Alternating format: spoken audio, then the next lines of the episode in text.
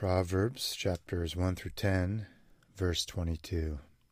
How long, you simple ones, will you love simplicity? For scorners delight in their scorning, and fools hate knowledge. But the wicked will be cut off from the earth, and the unfaithful will be uprooted from it. So they will be life to your soul and grace to your neck, for they are life to those who find them.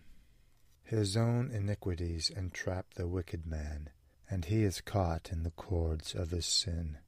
When you roam, they will lead you. When you sleep, they will keep you. And when you awake, they will speak with you. Immediately he went after her as an ox goes to the slaughter, or as a fool to the correction of the stocks. The Lord possessed me at the beginning of his way, before his works of old. The blessings of the Lord makes one rich, and he adds no sorrow with it.